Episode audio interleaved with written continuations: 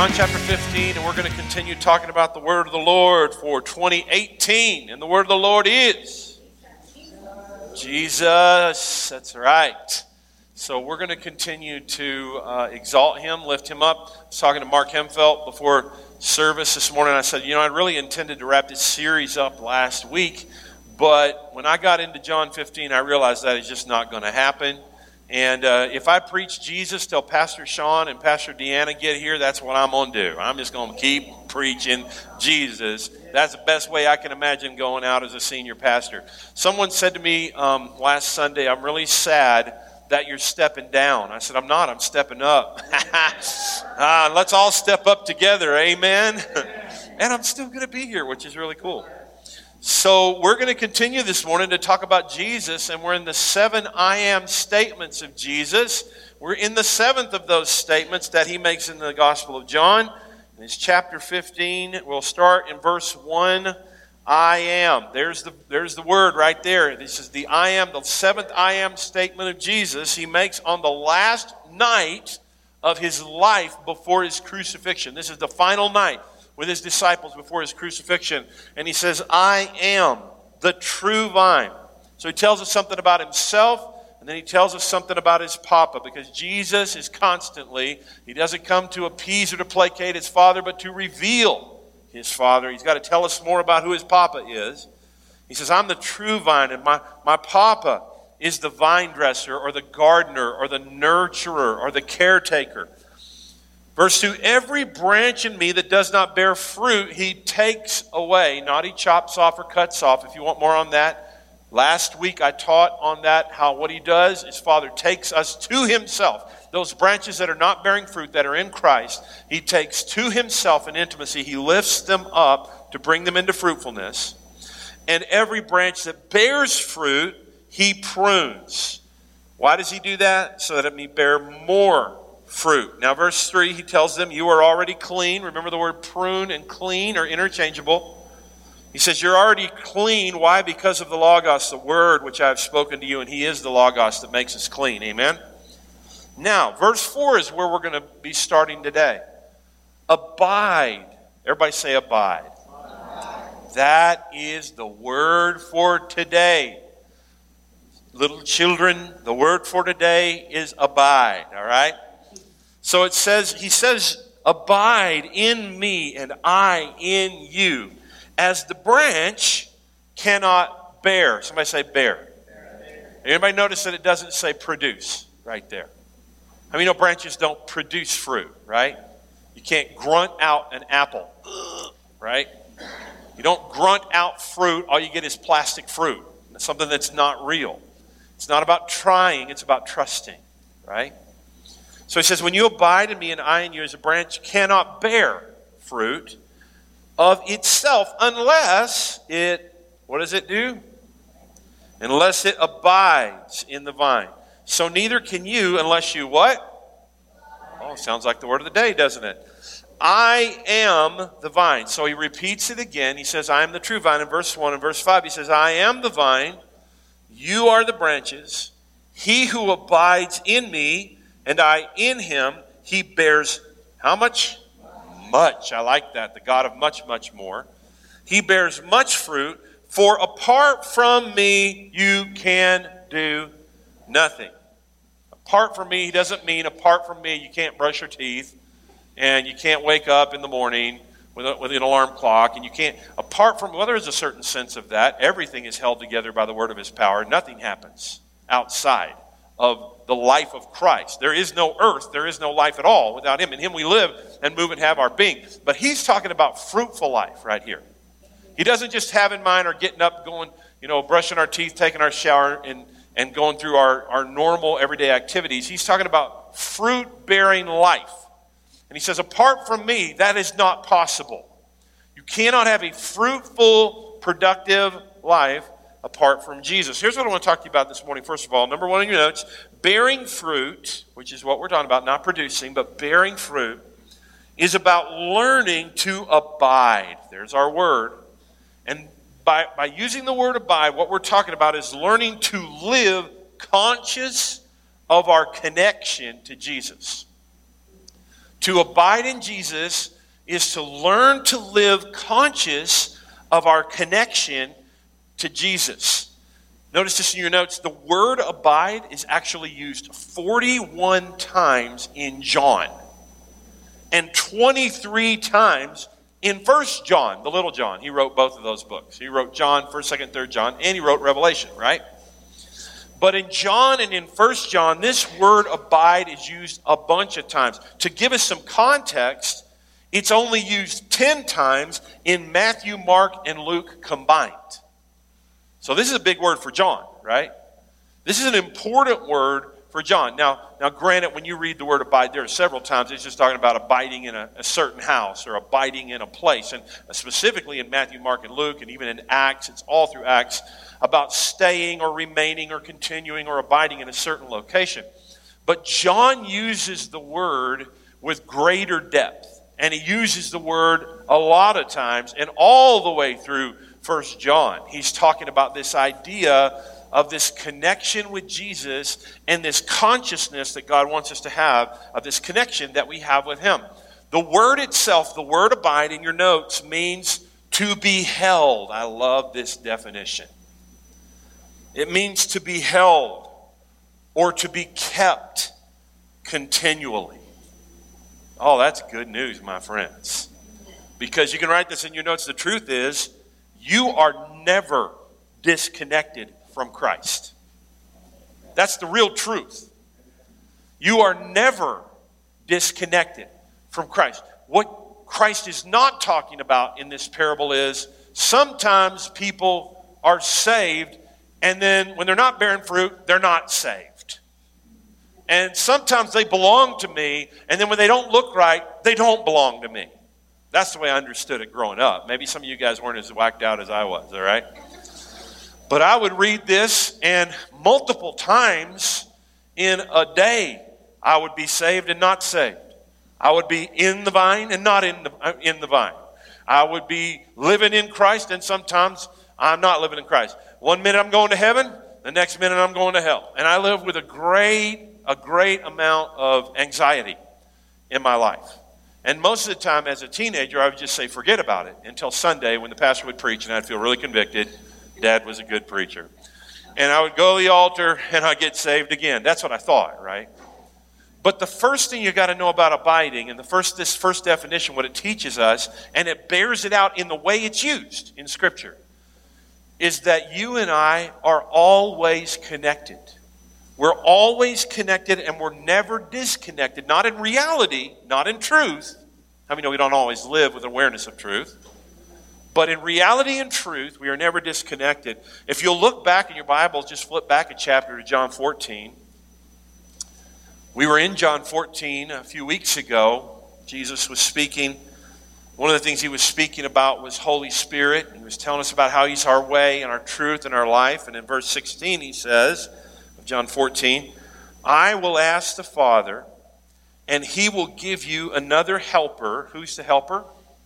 Yeah, man, you guys, first service is sharp. That he may be, that he may be with, that he may be with is the word abide. That may, he may abide with you. How much? How long? Forever. There's no sense in which Holy Spirit, you know, sometimes you'll hear people talk about Holy Spirit in a believer's life like he's he just sometimes kind of like a dove and he lands on your shoulder and then don't be, you got to be really careful because he might fly away. You've got to be careful because a dove, you know, he, he's like a bird, gonna fly away. He's not a bird, right? He appeared as a dove, but he's not a scared little bird on your shoulder that if you make just the slightest wrong move, he's out of there. He doesn't live on your shoulder. He lives on the inside of you and me, right? And so he, he's never leaving us, he's never forsaking us. The helper abides with us forever. In your in, in, in 1 John 2 27, it says, As for you, speaking of Holy Spirit again, the anointing which you received from him, there's our word, abides in you, stays, remains, is there forever. So the, again, the idea, of the picture is the Holy Spirit and his anointing, which according to Isaiah 10 27, is his burden removing, yoke destroying power. Right? That's what Isaiah 10 27 tells us the anointing is. The burden removing, yoke destroying power of God abides in you. In you, always. Sometimes you'll hear charismatics, our branch of faith, talk about how that, oh, that was that person's really anointed. That person, not so much, man. They're not so anointed. But that one, oh, they're anointed. The truth is, every believer in Jesus is anointed. And that anointing abides. It's not here and there and lifting and, and, and, and not there sometimes and running away and, and then it's there strongly. It's not, it's not he, he or she, as, you, as we learned about Holy Spirit not too long ago, is not going anywhere. That's good news, all right? So the anointing that we received from him abides in us. So look at 1 John 4 15. Again, in the little Johns, whoever confesses that Jesus is the Son of God. Let's, let's stop right there for a second. Just take a real quick survey. How many of you in this room have confessed that Jesus is the Son of God? Just want to check that out. Well, look at that. I can't see you, but I bet God does. All right. so, whoever confesses that Jesus is the Son of God. What does it say? God abides in him and he in God. Truth, right there. I mean, when we know truth, truth makes us free, huh? So this is, I mean, this is clear. I just, I just pulled a few of the passages, all right, for sake of time. But these are just the, the passages that have the word abide. We're not even talking about passages like Romans 8, where it says, What can separate us from the love of God? You know, death or life, or principalities or powers, or, or present or the future or the past. We're not even talking about scriptures like, you know, that, that Jesus says that he will never lose one of them that, that the Father has placed in his hand. I'm not even talking about those. I'm just talking about the ones with abide in them, right? So the truth is, we don't have to worry as to whether or not we are in actuality in Christ and somehow try to get back in Him. Somehow I got out of Him and I got to get back in Him. In your notes, the question is not, does Christ abide in, or does Christ abide in me and I in Him? But am I living with an awareness of that fact in this moment? So, Christ lives in me and I in him. But in my experience, in my day to day life, am I aware of that? That's the issue right there, guys, isn't it? Am I living with a consciousness and an awareness that Christ really is in me, that I really am anointed, that burden removing, yoke destroying power is really active in my life? Am I aware of that? That's what Jesus is talking about in John chapter 15. This is the definition of abide that means to continue to be present. To continue to be present. So, in other words, I'll just say it another way in your notes. To abide is to live with a present awareness of Jesus. To abide is to live with a present awareness of Jesus. So, John chapter 15 again, and we're going to go a little bit further down in the text, in, in, in verse 9, because Jesus actually fleshes this out for us. Because it, it, sounds kind of ethereal, like I need to abide. Have anybody ever tried to abide? Oh, I'm going to abide in Christ right now. I'm just.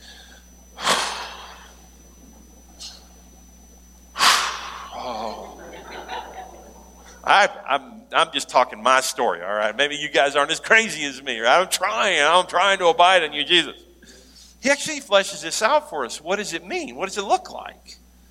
So he didn't change subjects. He's not, you know, he's not like me. He's not going on a bunny trail, right? He's actually still on the same subject. In verse 9, he says, Just as the Father has loved me. Wow, think about that. How much does the Papa love Jesus? How much does Papa love Jesus? Just as the Father has loved me, I have also loved you. Abide in my love.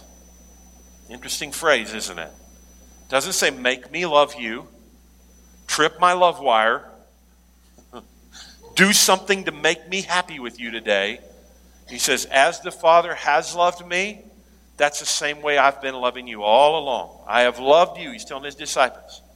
What I want for you is to learn to live with a present tense awareness of the level of love that Papa has for me, because that's the level of love I have for you.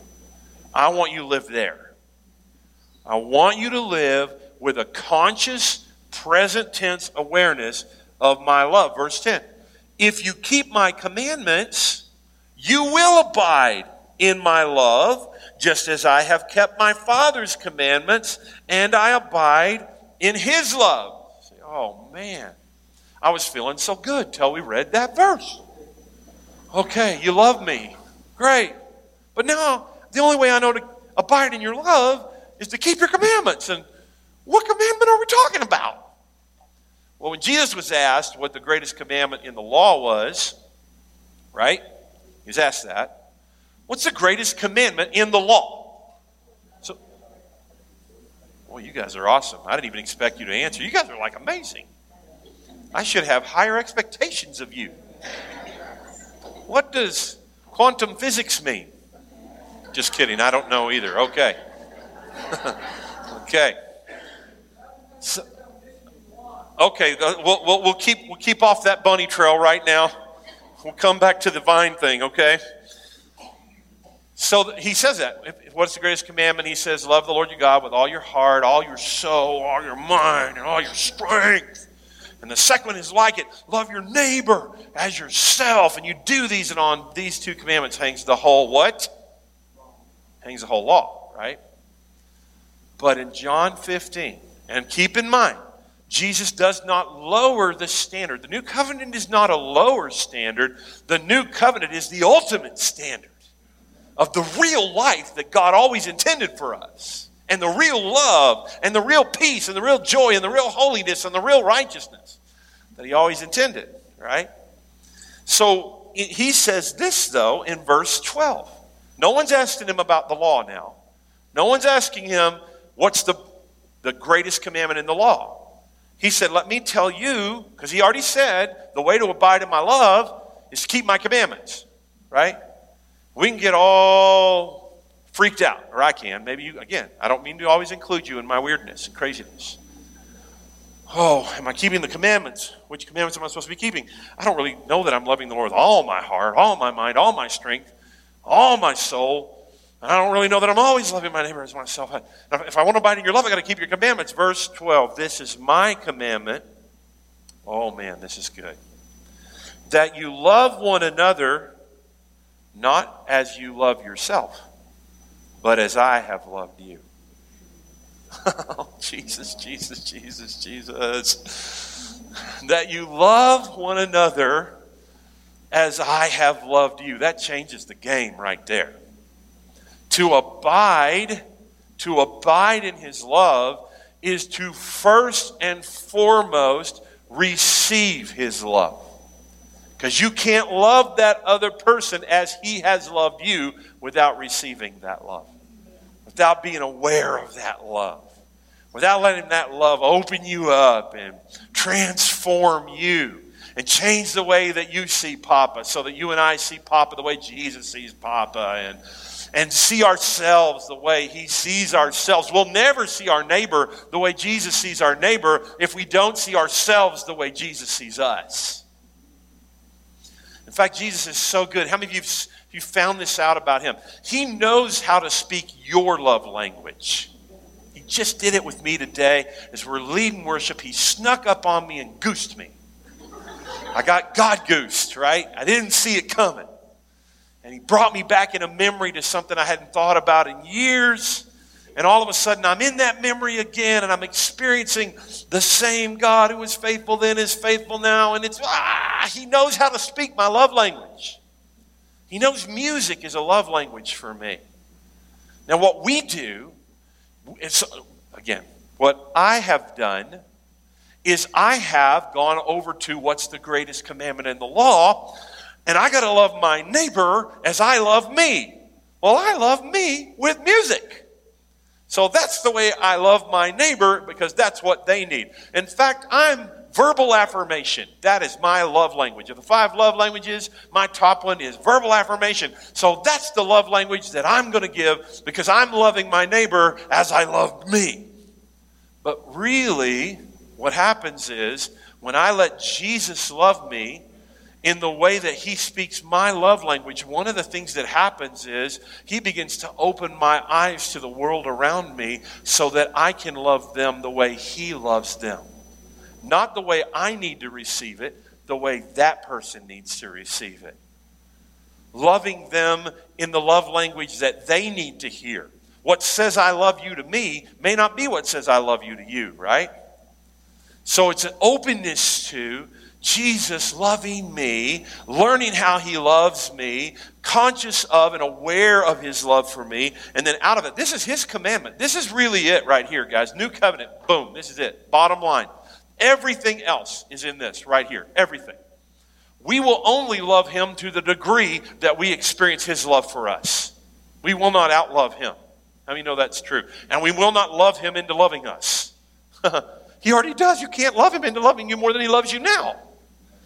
So we receive his love and we respond. The whole, everything, everything we're called to.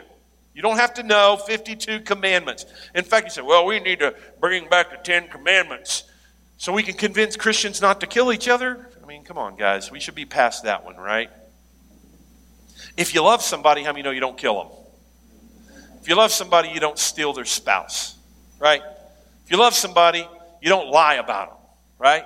But you're not going back to make sure you kept the commandments in the new covenant. You're receiving such an incredible, fierce love on the inside of you that then you and I just respond out of that love, and we do, not, not only do we not do, I mean, know the Ten Commandments are a lot about what we don't do. It was like God's emergency brake to keep Israel from killing themselves.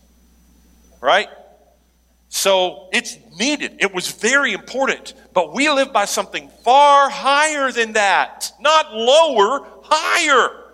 A love that compels us not only to not lie about Tom, like saying he's going to dance in a tutu, right? not only to not lie about Tom, but to tell the truth about Tom, that he is a mighty man of God, that he is so full of compassion, one of the most compassionate men I know, and that Tom is one of the most fiery, not only compassionate, but passionate people. He's got so much fire in him, it's still burning in him after all these years. He's on fire for Jesus. That hasn't stopped. Jesus has kept him on fire since I've known him. It's, it's going further than just not doing something. It is actually being able to, with, with the love that God has given you, then you pour that out to someone else. It's not loving them as you love yourself, it's loving them as, as we receive love. Does that make sense? That's abiding. That's what Jesus says abiding is, is living a love life. Living a life in His love. Verse 17, he just says it again. This is my command. This is what I'm commanding you that you love each other. Love each other. And you do that by experiencing my love for you and being transformed by that love so that you see people the way I see them. So that you see the gold in people instead of the trash, right? The treasure instead of the trash and you minister and love people not from a place of above and condescending, but from a place that's alongside somebody that just like Jesus did, right? Coming alongside the woman at the well, right? You come alongside people and you bring that tangible love of Jesus that just you're drenched in because you're experiencing it in your present tense life. First John chapter 4. He says this in verse 15. This is the same passage we read earlier. Whoever confesses that Jesus is the Son of God, God abides in him, and he in God. But we didn't read verse 16. So the truth is, verse 15. If you confess Jesus is the Son of God, then God abides in you and you abide in God. But verse 16, we have come to know. So there's a truth, right? Is that we're connected. But then there's the coming to know that truth. Knowing, for these guys, when they say no, it didn't mean spouting facts and quoting things, right? Memorizing principles. This is experiential knowledge. Those that have confessed Jesus as Lord, that He's the Son of God, we have come to know. And we have believed what? What have we believed? Oh, there it is. John is telling us again. We've come to know the love. We've come to believe the love which God has, not just for me now, but for us, right? The God who loves us. God, I love the fact that John doesn't say God has love. He says God is love. And the one who, here's our word, abides in love with a conscious awareness, abides in God, and God abides in him. You can write this in your notes. Every moment, every moment of every day, the battle is over, not whether we're connected or not. The battle is over our awareness of Jesus' love for us and through us. When Jesus talks about fruit, the greatest fruit he's talking about, he tells us himself, is the fruit of love. Fruit of the Spirit in Galatians, the core of the fruit of the Spirit is love. All of the fruit come from love. In fact, it's not fruits. Anybody ever heard the phrase fruits of the Spirit? That's not in the scripture. It's fruit, singular. And the core of that fruit, and the first one mentioned, is love, right? Love. In fact, 1 Corinthians 13 says these three remain faith, hope, and love. These three, actually, the word is abide. That's that Greek word. These three remain abide, faith, hope, and love. And the greatest is what? So every it's in every moment. How many of you have experienced that in your life? It's in every moment battle. Sometimes you remember and sometimes you forget, right? You find yourself spinning out of control, you know you're forgetting. You find yourself freak out, right? You know that you are forgetting. You're not abiding. That doesn't mean you're not connected. It means you're disconnected mentally means you're disconnected here. You're not disconnected in your spirit. Everything you need. The Lord is my shepherd. I have everything I need. We have everything we need for life and godliness, Peter says, right? This is in us. He is in us. He is in us in fullness in us right now. His love is in us right now.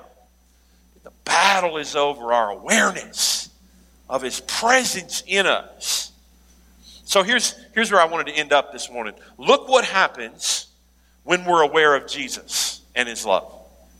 This is just a little bit, a little snapshot using this word abide of what happens, what we can expect when in those moments when we're aware. You know when you're aware, don't you? You know when you're aware. You know you can tell you're aware how you're treating your wife, can't you? You know you're aware. You're not because you're examining how you're treating your wife that never produces it, right? Stopping and examining how well am I doing and, and keep examining how well am I doing. As long as you're looking at you, you keep getting you. Right? But when you are, it's almost like you're like, oh, wow, I just said that and did that. Wow, that's awesome. That is incredible. I'm, I'm actually, wow, I couldn't have come up with that on my own. I, I, I'm living in a place where I'm so aware of His love that I'm living out love and I'm expressing that love to other people in those moments when I'm abiding. Always connected in reality, but not always aware. So here's what happens though when, in those moments. And may those moments be more and more, and the forgetting times be fewer and fewer, right? First John chapter 2, again, the little Johns. But the one who truly loves a fellow believer lives, abides abides in the light. Abiding in the light is abiding in love. And there is nothing in him that will cause someone else to stumble. Isn't that a powerful thought? So I used to read these things before, and I would think that he was saying, well, if you're saved, you're, you're never going to cause anyone to stumble. How many of you found that to not be true? Seriously, how many of you ever stumbled because of a relationship, and have you, have you been, the, like me, been the stumbling block? If you don't think you've ever caused anyone to stumble, we're going to have a little bit of an altar call later for liars and those that are deceived, all right? Because we have all caused people to stumble. There are things in my life, I'll, I'll be vulnerable with you guys, okay? It used to be easy when I was a kid. They would just say, don't drink. Don't bowl, don't skate, don't anything. Everything you wanted was don't, don't do it, right? Don't. Can I? No. Well, what if we? No. Everything was no. So you just knew. No, don't even ask, right? So when I look at Scripture, I cannot find a. Some of you are going to disagree with this, but I'm going to be vulnerable. I can't find a place where we can make a hardcore case that you cannot have alcohol at all. Zero alcohol. Jesus turned water into wine. I have a hard time defending my former position of zero alcohol. However, I never drink. Zero. None. Not, and there's a few reasons for that. One, I just don't like it. I have tried it, all right, just so you know. Like, he doesn't know what he's talking about. He never even tried to drink. He never had any drink. You don't even know what you're talking about. Because if you had what I had, you'd be going back to it. Right. right? you'd be you'd be taking you'd be getting another sip of that, buddy. Let me tell you something right now. You just had the cheap stuff as a problem that you had. You boom. You just had Boone's. All you had. So okay, I.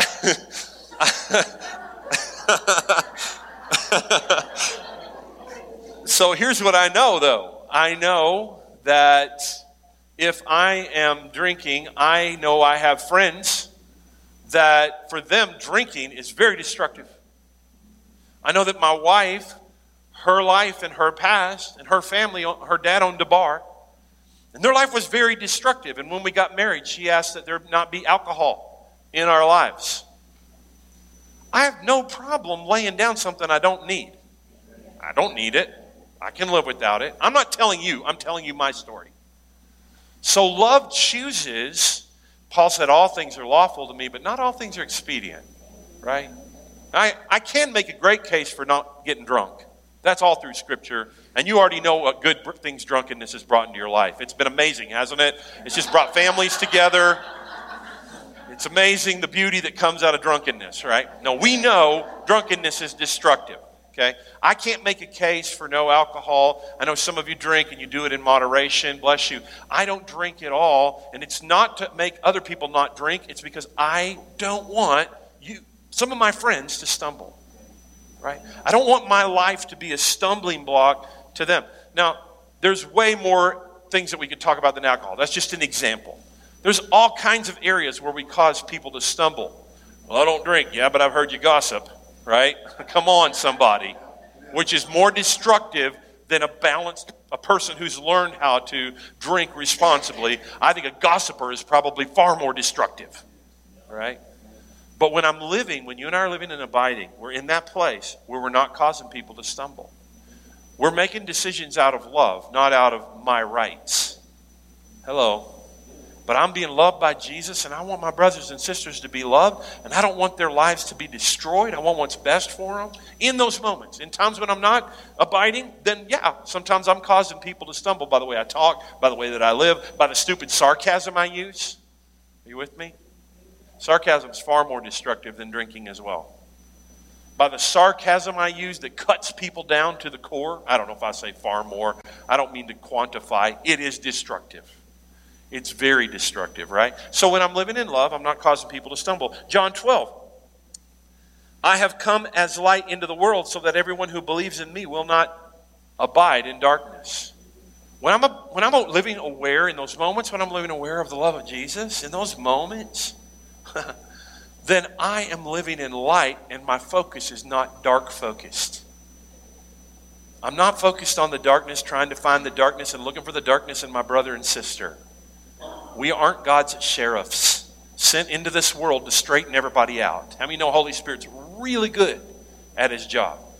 If if someone invites me in to a conversation to speak into their life, then with his grace and love, we walk through that together. Otherwise, if I just come up to you and start telling you all the darkness and trash in your life, any unwanted advice is nothing more than criticism.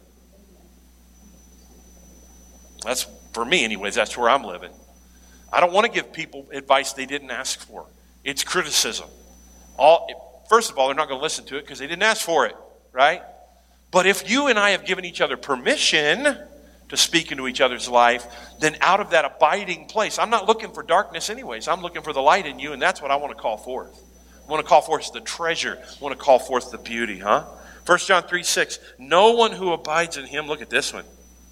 No one who abides in him sins. That used to mess with me so bad. How about you guys? Anybody can say, well, you know, the good news is I haven't sinned in the last 32 years. Again, we'll have an altar call for lying. Okay. But he says, if you're abiding, what does abide mean? Living conscious and aware of his love. When I'm conscious and aware of his love and of his presence, I'm not sinning. That's when I'm not sinning. That's the only time. That's the only time that I'm not sinning. Because if I'm not doing something wrong out of just trying to not do something wrong and show God how right I am, I'm sinning. I'm not abiding. Oh, shaka baba, I want to be over here in this place where I'm aware of His love, and then out of that place, the result is, and when I'm abiding, I'm not sinning. No one who sins is seeing Him or knowing Him. Let me do a flip on that just a little bit. When we're sinning, we're not seeing Him. We're not knowing Him. When we're seeing Him, when we're knowing Him, we're not sinning. Here's the exercise I'm sending home homework this week with you the abiding exercises. First of all, ask Jesus what He wants to speak to you about how He sees you. And then journal what you see and hear. Write it down. Type it out, however you do that. Ask Him this week. Take time, five days this week. I double dog dare you to do this and see what happens. Five days this week. Jesus, what do you see? What do you think about me?